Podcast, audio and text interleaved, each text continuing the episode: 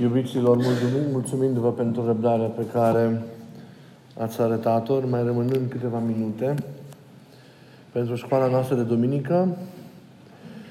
Mergem uh, înainte cu călătoria aceasta duhovnicească prin decalogul poruncilor lui Dumnezeu.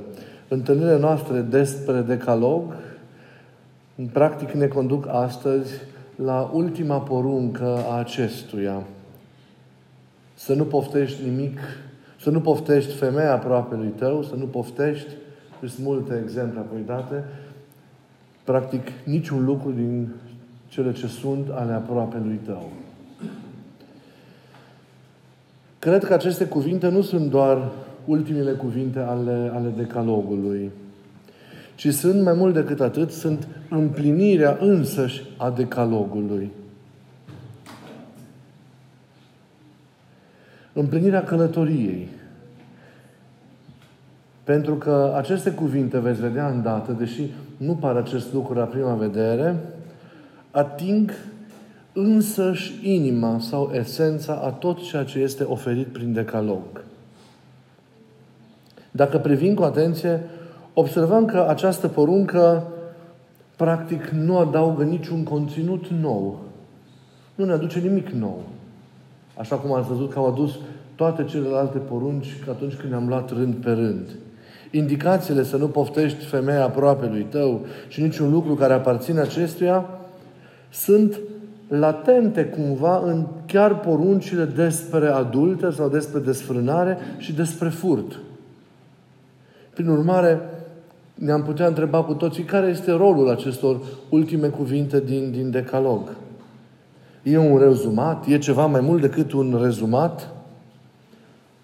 Să nu uităm, fac o mică paranteză, că toate poruncile acestea, pentru că suntem, am fost și suntem, iată, în timpul în care vorbim despre ele, această primăvară asta sub semnul acesta, dacă vreți, al decalogului.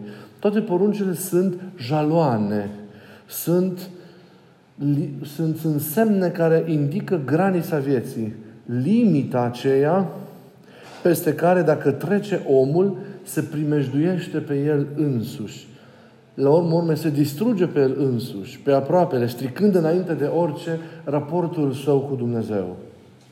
Și astfel, cumva cantonați, dirijați de către, de către decalog, omul merge frumos pe calea aceasta a împlinirii, a împlinirii sale.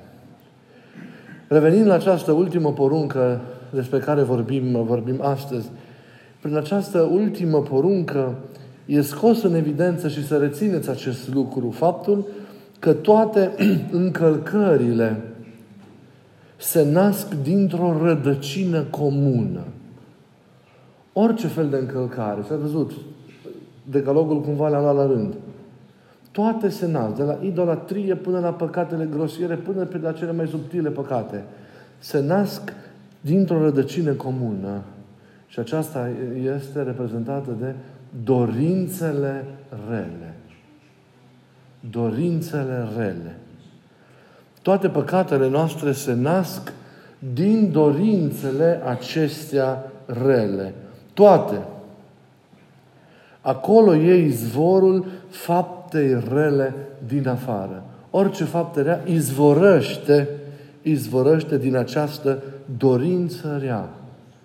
Existența în noi acestor dorințe rele, existența în noi a acestor rădăcini ale răului care generează în afară faptele rele, toate aceste realități sunt sancționate de, de, de, de porunci. Ați văzut?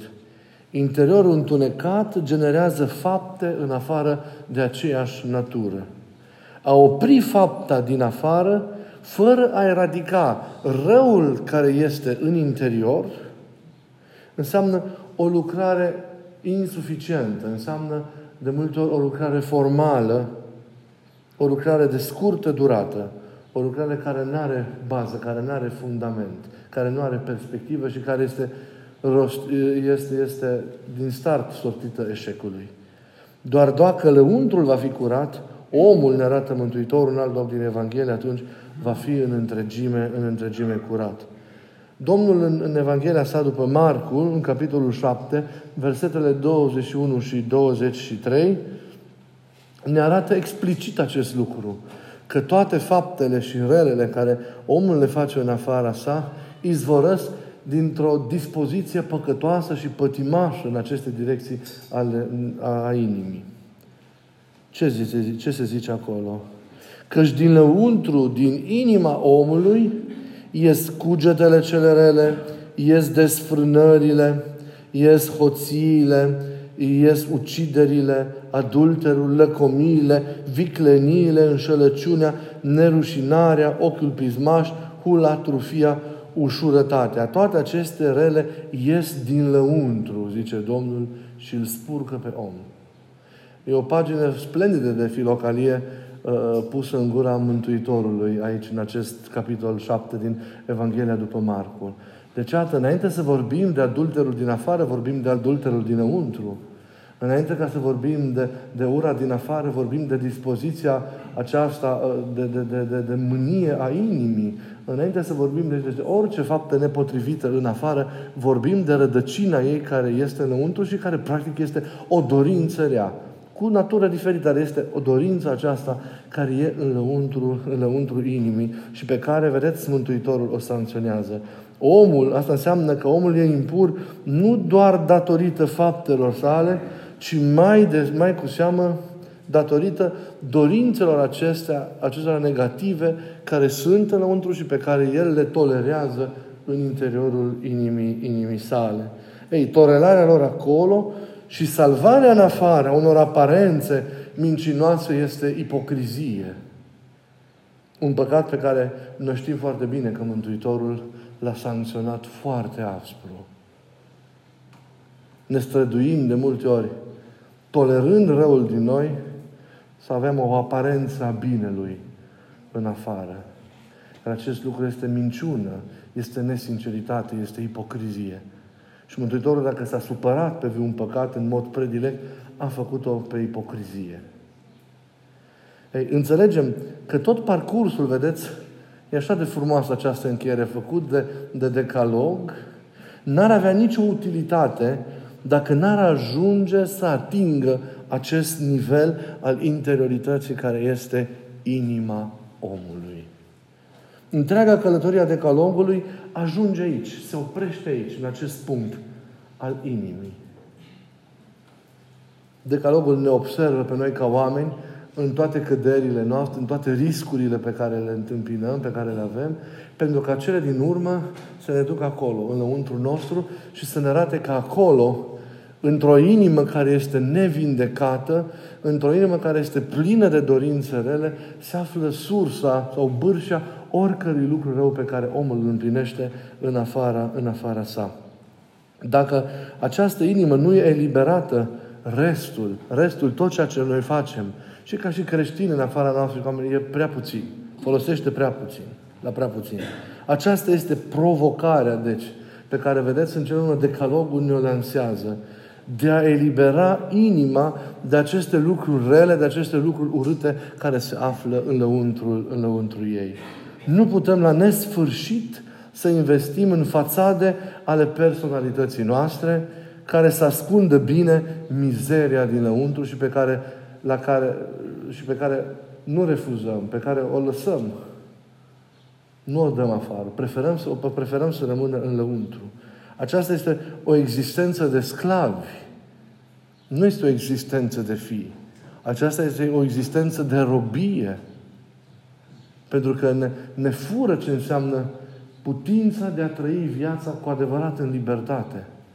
Toate aceste dorințe care dictează în afară, pentru că ele, ele nu sunt, sunt răstignite, pentru că ele nu sunt eradicate din lăuntru nostru, toate aceste dorințe ne țin în această stare de sclavagie, pentru că dictează felul nostru de a fi, dictează manifestarea noastră, comportamentul nostru în, în, în afară. Și nu e în regulă. Și o vorbă urâtă pe care o spui despre cineva, are înăuntru tău o atitudine din aceasta nepotrivită față de persoana respectivă. O dorință care, care nu e în regulă cu privire la persoana, cu la persoana respectivă. Această, deci, poruncă care trimite la realitatea aceasta dorinței, de aceea ne demască răul din noi și ne invită să-l observăm. Apoi, vedeți, ne arată cum va sărăcia noastră. Și ne conduce la o, să zicem așa, sfântă umilire. O umilire care vine din așezarea față în față a conștiinței noastre sincere cu propriile dorințe rele. Și acest lucru trebuie să-l obțină această poruncă de la noi. Să putem să ne vedem sinceri pe noi, să punem față în față cu sinceritate conștiința noastră, cu dorințele care sunt înăuntru, în inimă.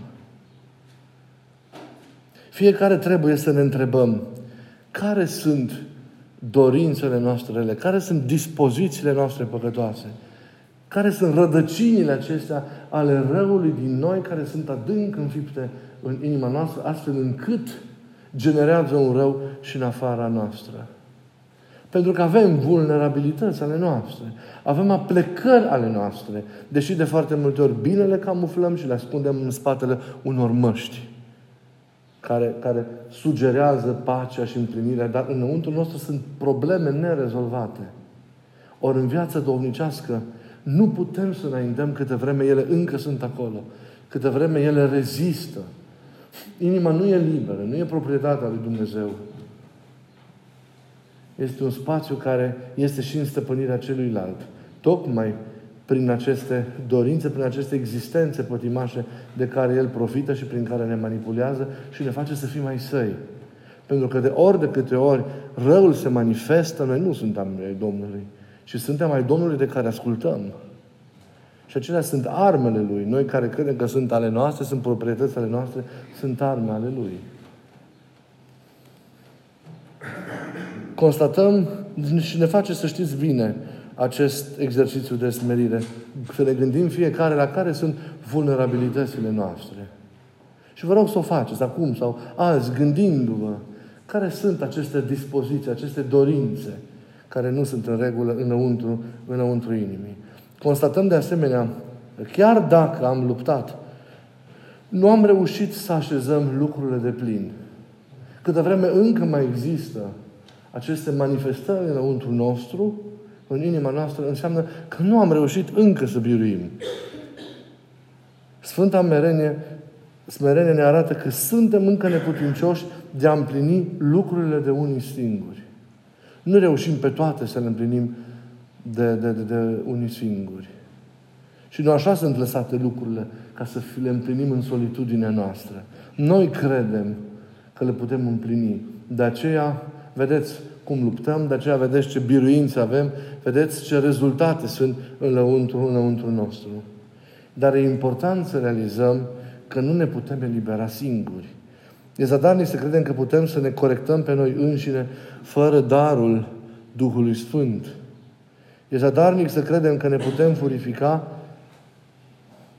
doar printr-un efort cumva singular al voinței noastre. Trebuie să ne deschidem relației cu Dumnezeu, cu adevărat. Doar în, acea, doar în acea măsură noi vom avea rod. Duhul este Cel care ne poartă înainte. Domnul este singurul capabil să renoiască inima noastră, cu condiția ca noi să ne deschidem cu adevărat înspre El. De aceea e foarte important să ne dorim să, să, să, să, să fim ajutați. Să ne lăsăm să fim ajutați. Să lăsăm și pe Dumnezeu să împlinească partea Lui în viața noastră. Să împlinească partea Lui, iată, și aici, nu numai în problemele celelalte vieții. Și aici, în cele ale vieții duhovnicești, să ne dea ajutorul Lui. Pentru că tot, toată lupta și ostenarea noastră înseamnă o colaborare cu El, înseamnă o cooperare cu El, în care noi punem partea noastră de efort, de ostenire, El pune partea Lui de har și de ajutor. Dar în mândria noastră, de multe ori, fără să ne dăm seama, noi nu facem altceva decât să luptăm cu propriile noastre puteri, care sunt adesea neputincioase în a aduce această lucrare de despătimire, de dezrobire a inimii până, până la capăt. Și e nevoie de Harul Dumnezeu. Dar trebuie să ai zmerenie să recunoști că ești neputincios. Doar văzând răul din lăuntru și evident și cel care se manifestă pornind de la acesta în afară, poți să intri cu adevărat într-o stare de umilință, de frângere a inimii, de bună smerenie, Să-ți recunoști nu doar păcatul și slăbiciunea ta, ci să, și, să recunoști și nevoia ta de ajutor. Nu le ducem până la capăt pentru că nu putem singuri. Avem nevoie de ajutor. Și este mare lucru să te recunoști neputincios. Într-o lume în care mereu ți se spune, tu ești totul, tu poți, tu fă, să recunoști că de fapt ești un neputincios. Să te recunoști cerșetor al Harului Lui Dumnezeu e un lucru splendid și care poate să însemne cu adevărat începutul, începutul cel bun în viața noastră. Să cerem ajutorul. Repet, nu noi e puterea, nu noi suntem referința, ci El care vine și lucrează în noi. Fericiți sunt cei care recunosc propriile dorințe rele și cu o inimă câită și umilă nu stau în fața lui Dumnezeu și a celorlalți oameni ca niște drepți, ci ca unii care sunt păcătoși. Și să știu și să cunosc că sunt, că sunt păcătoși. E, de fapt, ceea ce Petru i-a spus, i-a spus Domnului la un moment dat. Când s-a simțit copleșit de prezența lui Dumnezeu și în această prezență s-a simțit copleșit de propria sa nevrednicie. Și e frumos ceea ce Petru i-a zis atunci Domnului. Îndepărtează-te de la mine, Doamne, că sunt un om păcătos. De aici începe totul. De la ne recunoaște și noi, nevrednici, în fața Domnului, în sensul că suntem păcătoși și neputincioși. Și de aceea, mai abitir avem nevoie de Harul Lui de prezența și de lucrarea iubirii Lui, care să ne ajute să biruim păcatul din noi, răul, să smulgem acele rădăcini, că degeaba toaletăm doar pe din afară și, curăț, și ne oprim și avem grijă la faptele de afară câte vreme rădăcinile acestea, dorințele acestea la care trimite porunca, sunt în pământul inimii, ele vor apărea din nou. E nevoie ca prin asceză să scoatem, să radicăm acele rădăcini și aceasta se cheamă a lucra nepătimirea, zic părinții, în inimă. E important acest lucru. Să corectăm de la rădăcină, de la o bârșie răul din, dinăuntru nostru. Și important, vedeți că tot decalogul, de fapt, aici ajunge. La inimă. Dacă inima e bună, toate vor fi bune. Dar dacă nu, nimic nu e bun în cele din afară, câte vreme inima e păcătoasă. Totul e o formă. Și Dumnezeu nu iubește formele. Dumnezeu vrea un conținut adevărat. Un conținut autentic al vieții noastre. Așa că tot ceea ce suntem noi în afară să se întemeieze pe această curățire a inimii, să pornească de la dorința bună a inimii, de la o inimă reînnoită, de la o inimă care păzește și care trăiește taina Lui, de la o inimă în care se trăiește împreună cu Isus. Și din această întâlnire se naște totul, cum vă ziceam de multe ori. Se nasc toate dorințele, toate gândurile, toate intențiile, toate deciziile noastre, toate cuvintele, toate faptele noastre. De la această inimă în care trăiește El și care aparține Lui și în care noi trăim în unitate sfântă cu El. Dar acele rădăcini nu mai trebuie să fie. Iar în locul lor trebuie plantate florile virtuților, care strălucesc atât de frumos în viața noastră, sau trebuie să strălucească atât de frumos în viața noastră ca și creștini. Să ne Dumnezeu să avem o astfel de manifestare sinceră și profundă și adevărată ca și creștini. Altfel vom fi niște impostori și facem de rușine numele Lui Isus între oameni. Vom facem de rușine identitatea noastră de creștini. Facem de rușine Evanghelia, facem de rușine Biserica. Dacă, dacă înăuntru nostru pe mai departe sunt astfel de, de, de lucruri și dacă viața noastră va fi trăită în continuare într-o dualitate din asta, de impostură. Să fim sinceri și să fim oameni adevărați. Aceasta, în cel urmă, vedeți, urmărește de la noi decalogul. În cel urmă, acest lucru îl vrea Dumnezeu de la fiecare dintre noi. Coerența vieții. O inimă curată, un gând curat, practic, o inimă curată și fapte curate și atunci noi în întregime vom fi, vom fi, vom fi curați. Așa că îndrăzniți să mergeți la adâncime și să îngrijiți acolo pământul cel adânc al inimii. Vă mulțumesc mult!